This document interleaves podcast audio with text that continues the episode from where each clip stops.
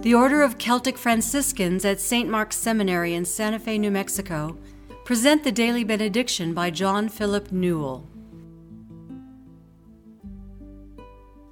Wednesday evening, opening prayer.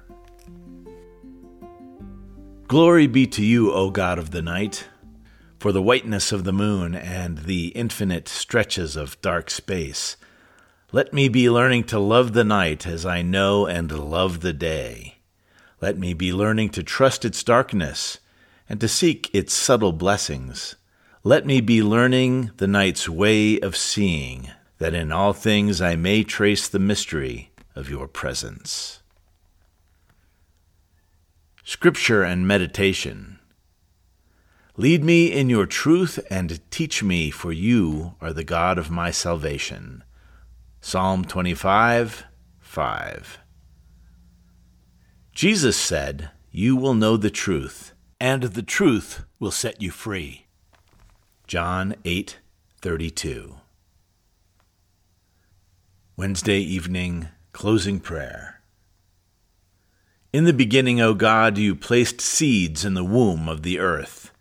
On the surface of the earth and in its seas and skies you made male and female of every species. And above the earth you called the two great lights into relationship. Renew me this night in the fruitful intermingling that you have woven into creation, that I may wake to the morning enlivened by love, that I may wake to the morning enlivened by love. Today's reading is from Celtic Benediction, Morning and Night Prayer, by John Philip Newell. I'm Bishop Rick Iannucci the Order of Celtic Franciscans Provincial for the province of the Southwest and Indian Country.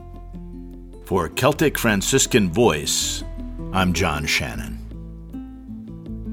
You are listening to the Celtic Franciscan Voice, a production of the Order of Celtic Franciscans, broadcasting from St. Mark's Seminary in the high desert of Santa Fe, New Mexico.